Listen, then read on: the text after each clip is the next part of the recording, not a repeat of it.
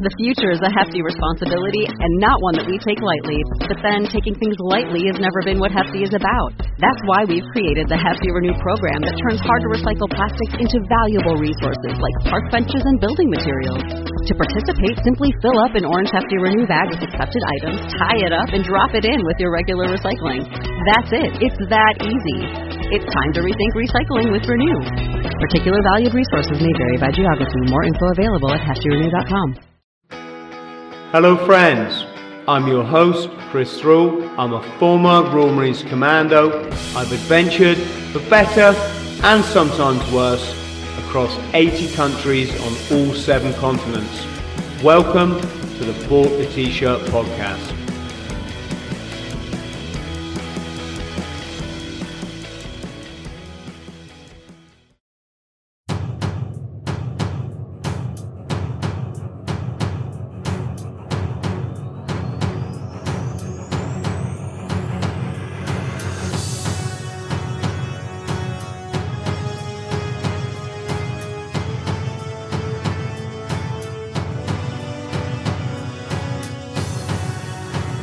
9 11, a very hard day for America, and especially hard for you.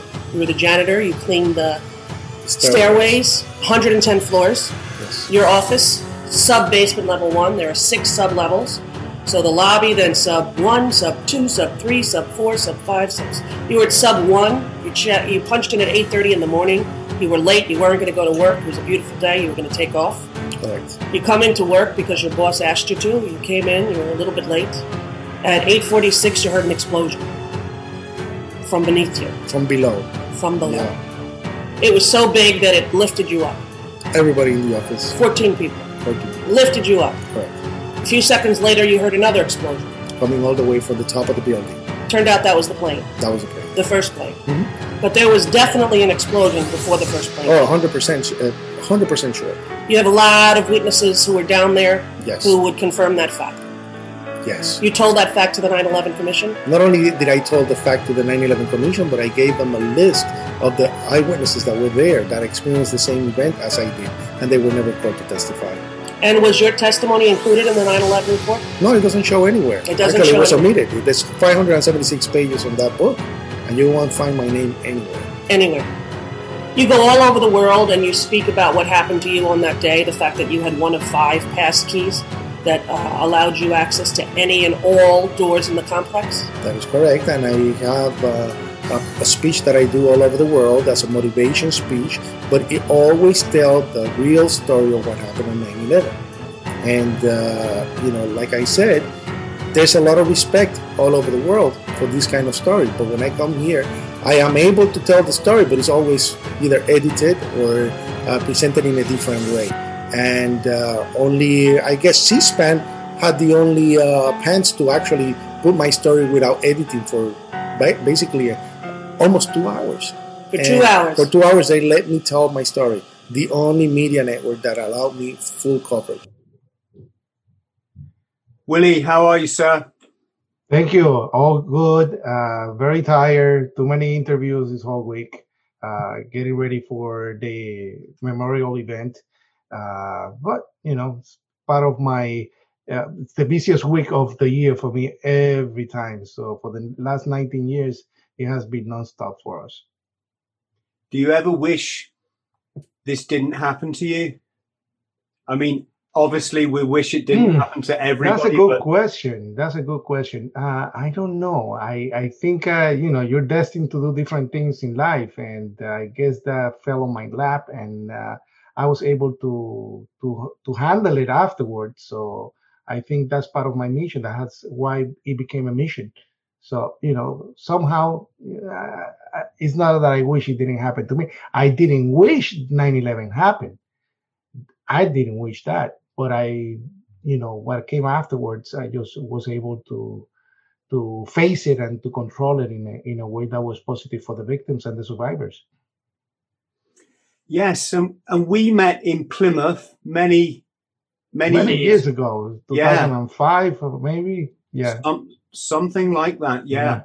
when i did my second tour i think in uk or was it third tour one Awesome. one three tours Yeah, so I was just kind of, um, yeah, around about that time, waking up to the fact that what we've been told in the media was now very unlikely that the sort of um, uh, the real story, as it were.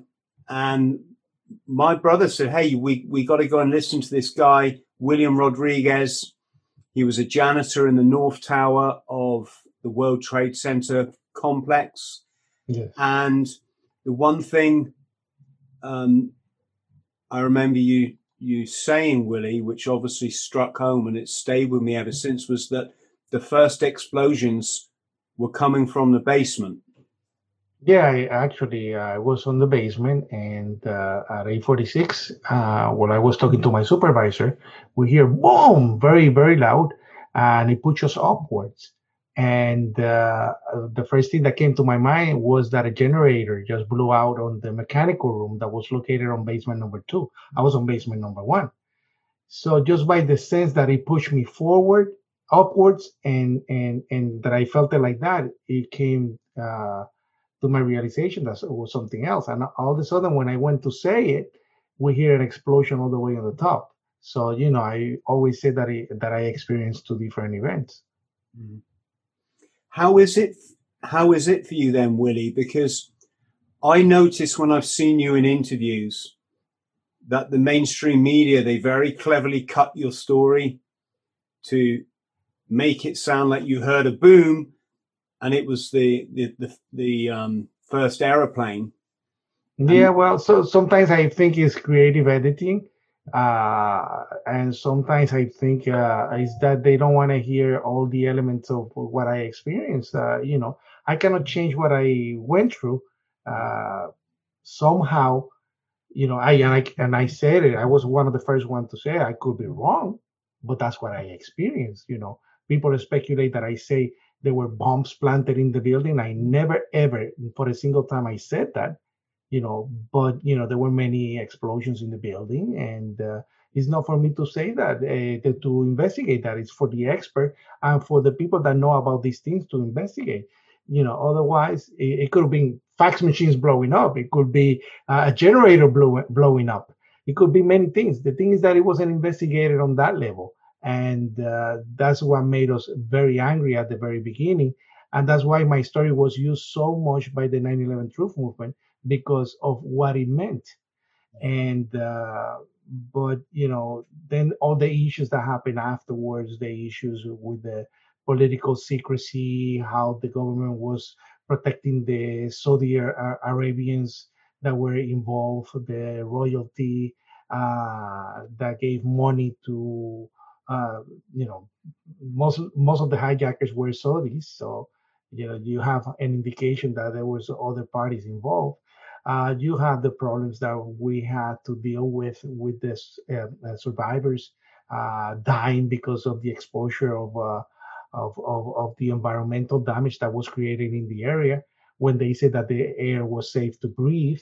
Uh, it, the problems that we have to go through to get a, an honest memorial for the victims, it was politicized from the very beginning. So we have to fight very hard as survivors and victims and families to get a, something respectful to be built there.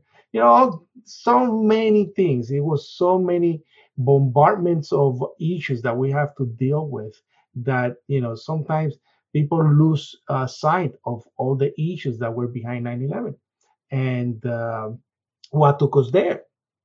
And up to now, 19 years after, we still really don't know exactly what happened on that day. We're still looking for answers. We're still searching for you know all the pieces because there's so many uh, secret uh, documents that have not been released, and we want to have access. The families want to have access. We, when we, uh, the, the survivors and the victims, did the lawsuit against the Saudi government, the government didn't want us to do the uh, uh, lawsuit because they said, it, it, you know, first it was an ally. Second, it will open up a door box that will allow other countries to do the same thing to America on places that we have done bad things. So, you know, it was uh, catch 22. So that didn't make any sense. Uh, uh, uh, uh, and for the survivors and victims, we only wanted the truth and to have closure, emotional closure. So we don't care about the poli- politics and the espionage issues that they have. They have that issue, not us. But to actually constrain the information that we need to get the, the, the, the lawsuit going, for example, the discovery process, the due discovery process to go as is supposed to be legally. You know, we have been dealing with obstacle after obstacle after obstacle. So it's been a battle from the day after 9 11 till now. We're still battling many issues. Mm-hmm. Willie, I don't want to gloss over your actions on the day, which can only be described as genuinely um, life saving and, and, and I don't often use the word heroic, but you were responsible. You stayed in the building. They call you the key master because you obviously, being the janitor, had the key to many uh, safety. I have doors. the master key that opened all the doors. Yeah, I have. Uh, uh, I was the person in charge of cleaning uh, 110 uh, flight of stairs every day, 110 flo- uh, uh, floors, and uh, it was humanly impossible for people that didn't acclimatize their body to be able to do that. And uh, this is a picture of the of the stairs, as you can see. These are the stuff that I have to do every day. 110 flights every single day. Look at that. And uh, I work in the building for 20 years. My job, this is the master key, was what allowed me uh, to to have access and plus the years that I have in the building, 20 years. The first 10 years I worked for Governor Mario Cuomo, who was the governor of New York on the South Tower. I was a person that cleaned his office, but uh, he liked me so much that you know, because I was a magician. Uh, he loved magic and he would put me to do tricks for the uh, uh, journalist and he gave me other other chores. And little by little, he was preparing me for what came out to be my mission after 9 11 because I learned how to write uh, uh, legislation, how to write laws, and things like that. And to get benefits passed for the for the victims, it was all what I learned there. So you know, one thing was connected to the other. The World Trade Center was my home after my home. Uh, I sometimes slept in the building. So I knew the building with my eyes closed. Uh, it was a place of uh, uh, social entertainment all the time. Here's here's a video that nobody has seen before. I'm gonna give it to you so you can see it. Is uh, uh, people dancing salsa uh, at the World Trade Center.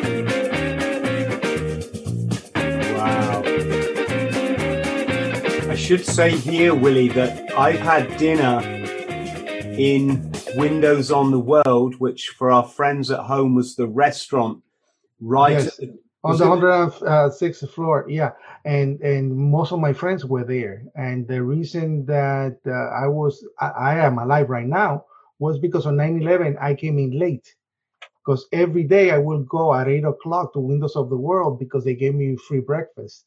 And uh, that day I wasn't going to go to work, and my supervisor begged me when I called for a sick day, he said, No, you have to make it because nobody. And I say, If you sign my card, I will go there. And that's when I made it to to work late. And but otherwise, if I was on time and uh, the hour that I was supposed to be there, I would have been dead by now. You know, it's just like I wouldn't have made it. Uh, uh, I would have been trapped on the top. And the reason that I saved hundreds and hundreds of people opening the door so they will escape was because I was trying to make it to windows of the world. I don't know how I was gonna how I was gonna go through the fire, but I was going to figure out one way or the other. Maybe impossible, but that was my motivating factor because I was desperate because of my friends were trapped and I knew it and I had the master key. This is the master key. I had the master key that opened all those doors. So I knew that I can help them at that moment. And and and sadly, even though I'm recognized, I've been given every award you can imagine, uh, I've been named national hero. I'm only a survivor, and I don't feel that I did the job complete because I was never able to get to my friends and save them. Mm. Willie, when we say see that infamous picture, I think they call it the falling man.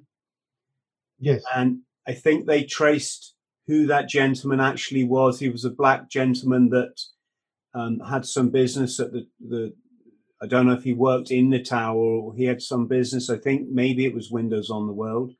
Did did you know that chap personally?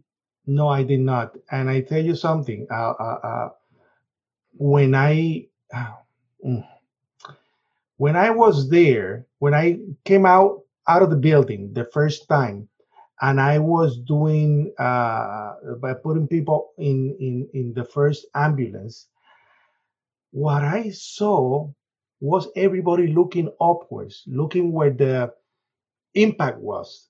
And I saw the impact, I saw the fire, I saw the smoke, and I saw things falling out, which I saw was debris. Later on is when I realized it was people jumping out of the building. And that was just like, you know, it was too much. This is uh, uh, uh what I saw when I when, when I went outside. Look.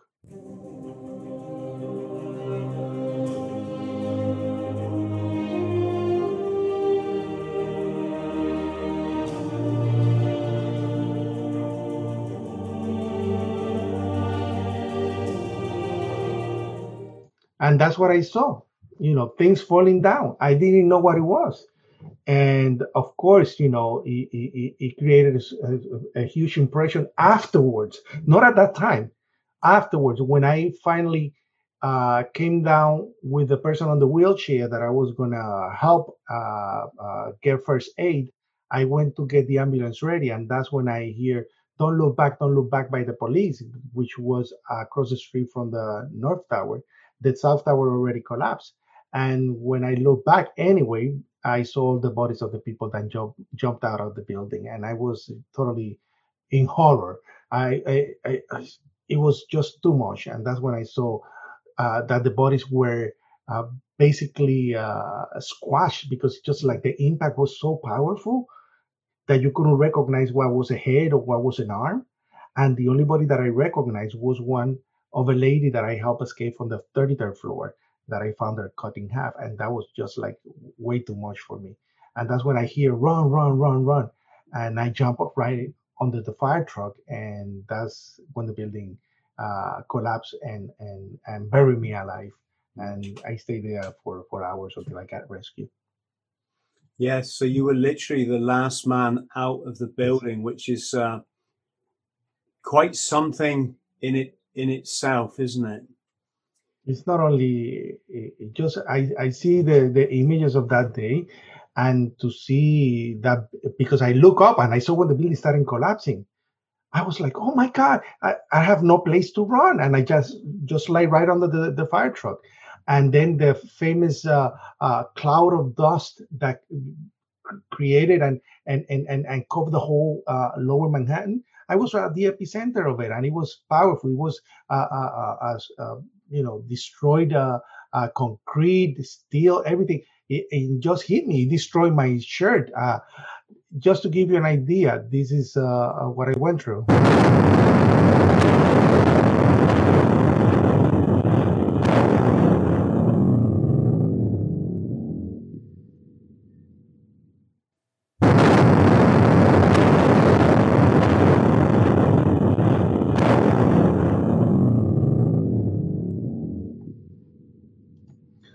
Obviously, what I had uh, uh, uh, uh, right now after 19 years is that memory of that very moment. Uh, how horrible it was, how horrible it was to be buried alive, how difficult it was to breathe under the rubble, how I was expecting death.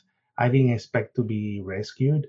Uh, and because of two television stations who said the last man out was there, that they pointed to the area is where where exactly they started to do the the rescue effort. And if it wasn't because of that, I would have been uh, basically dead. I mean, just they would have never have found me. And my worry was that because I saw bodies that were uh, so unrecognizable when I came out, my worry was that if they found my body, my mother was never going to recognize me. I was worried that my mother wouldn't have her son to be buried, and uh, you know I was more worried about that than anything else. Mm. And sadly to say, you know, only one uh, uh, over 1,000 families receive uh, body fragments of their loved ones. Everybody else didn't receive anything. There's uh, still uh, thousands of, uh, of, of, fragments that have not been able to be identified because they have not been able to extract DNA from it. And not, not because they can, but because the science is not far advanced to be able to do that. That's why on the museum itself, they put up a repository that is private and where scientists can go and try to do the, the job once the techniques are more advanced to be able to identify these bodies. Mm. So, Willie, after the event, the George Bush's cabinet, his his government, they they tried to co-opt you as a as a speaker, as a representative no, the they they took me to the White House, and uh, the president said, "This is the man that we need to get the Latino vote."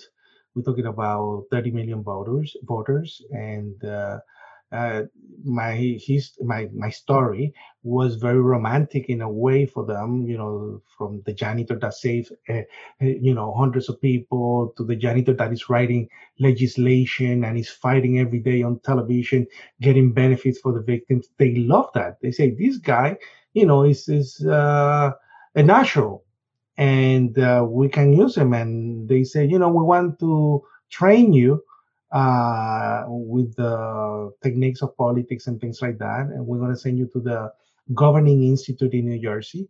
And I said, oh, okay, you know, I, I have no job. The building is gone.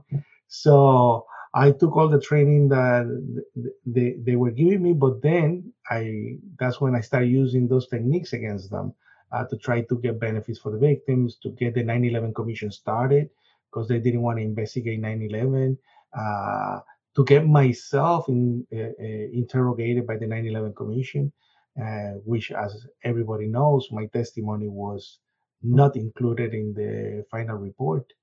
And uh, you know it's part of politics as usual over here. And but i was able to to use it also in a way that to show the hypocrisy and the irony of the whole thing you know how they treat you one way but once that you start asking questions they treat you another way. Yes of course. Um we can maybe talk more about that. I don't want to put you in an awkward situation because I believe all the information you need, you know, I'm talking to people at, at home now, all the information you need to know about um, who orchestrated this event and why it's it's freely available on the internet. In fact, um, did you hear Willie of the study the University of Fairbanks, Alaska. Yes. Um, I, I, but listen, it, it doesn't surprise me. There's been so many studies. The problem and the issue here is that even with peer review uh, uh, um, reports that have been done and things like that, people has not been moved. So that's the reality of it. You know, people uh, uh, there's an old uh, Latin word said that almost bull the CP, the CPT hour. People love to be fooled, so let's fool them. You see, and uh, uh, something that I came to realize 19 years after 9/11 that as long as I keep telling my story, my truth, my uh, emotional journey, and what I have uh, experienced, you know, people can change their mind. They don't have to change their mind. They can come up with their own conclusion. I'm not here to change anybody's mind. I'm just telling you what I went through. But the funny thing is that, Chris, I get more respect and love and and and and Uh, people wants to hear all this information outside United States. I mean, I've been to countries that you would never expect me to have been invited. I went to Iran. I went to Malaysia. I went to South Africa. I went to Turkey, and they treated me better than here. The respect, the love. I met kings. I met met prime minister.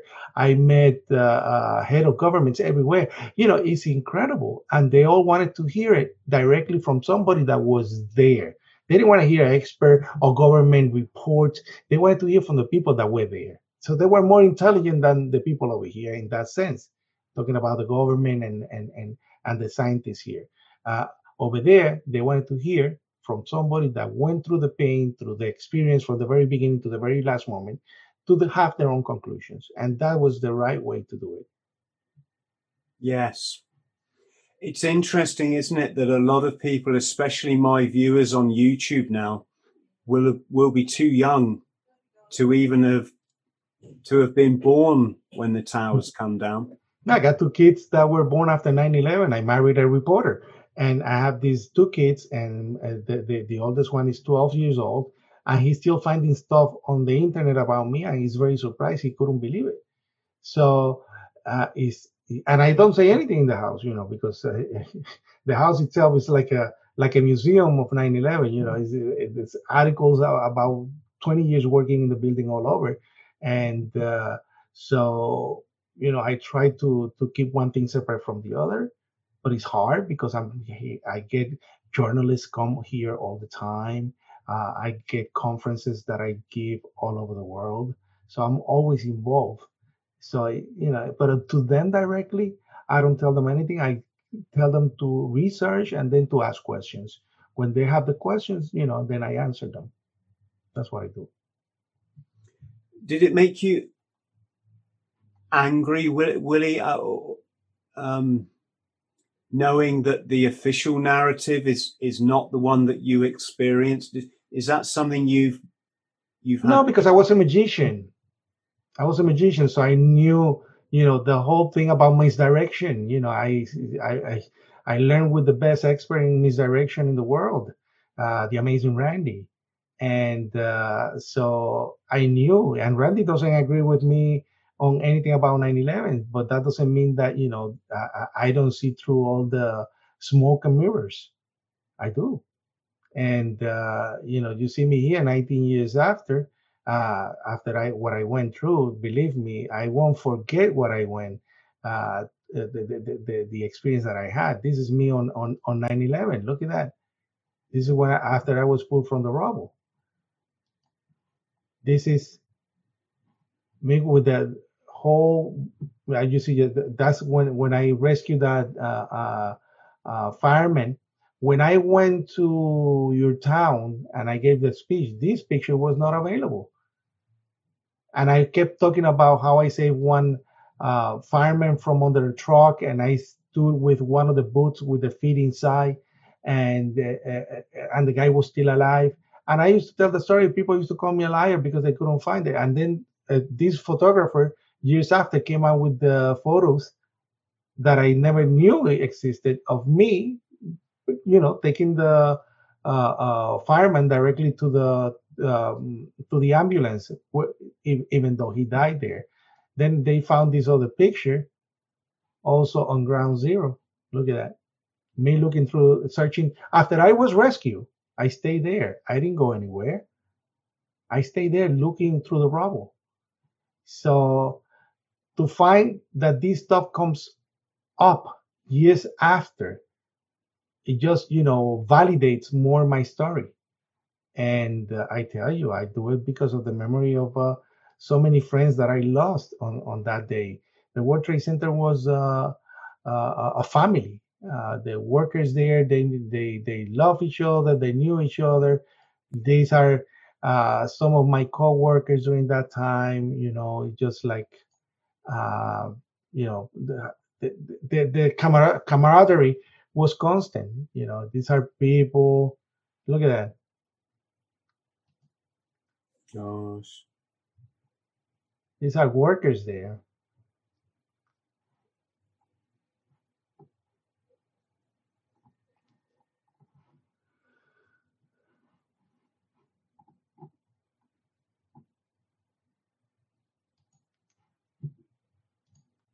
So you know, it's, it's that's why I do what I do uh, after all this year because you know I lost so many people. I lost so many friends, over 200 people, and the emotional inventory that you go through of not having those people around in your life le- leaves you with a emptiness that you know is undescribable so you know uh, 19 years after, we're still fighting, and we hope that we will get the, the truth of exactly what happened, whether it's good or, or it's bad. We just want to know. We just need to know because it's it's all right. Yes, and it's a slightly similar situation with me, Willie, because I'm a former Marine. I've had to watch my corps get sent to the Middle East. Um, wow. On bo- bogus information, two two illegal wars that we've had off the back of what I'm going to say is just a huge lie. Um, men are coming back, women are coming back with no legs, eyes. Children don't no longer have a father or a mother. And Sad. I'm a warrior, so I have to speak up about this. You have I'd to. encourage. It's your, it's your mission. Yeah, I would just encourage anybody listening. As I, I always say when I'm life coaching, if you see it in the media, it's a lie. If you see it come out of a politician's mouth, it's a lie.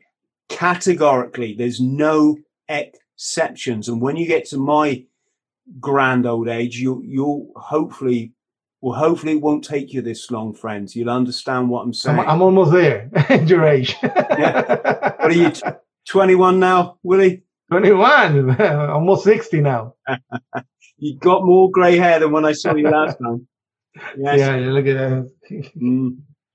So, um, did did you have to have help, Willie? I mean, you went through an awful lot. You were the centre of the spotlight for so yes. many different interests from good interest to to, yes. to, to, to, to, bad interest to to neutral interest, which must have just been people not yes. interested is, is is the hard hard as well. No, I need I needed help, especially you know when when it was bad when I lost everything for helping everybody.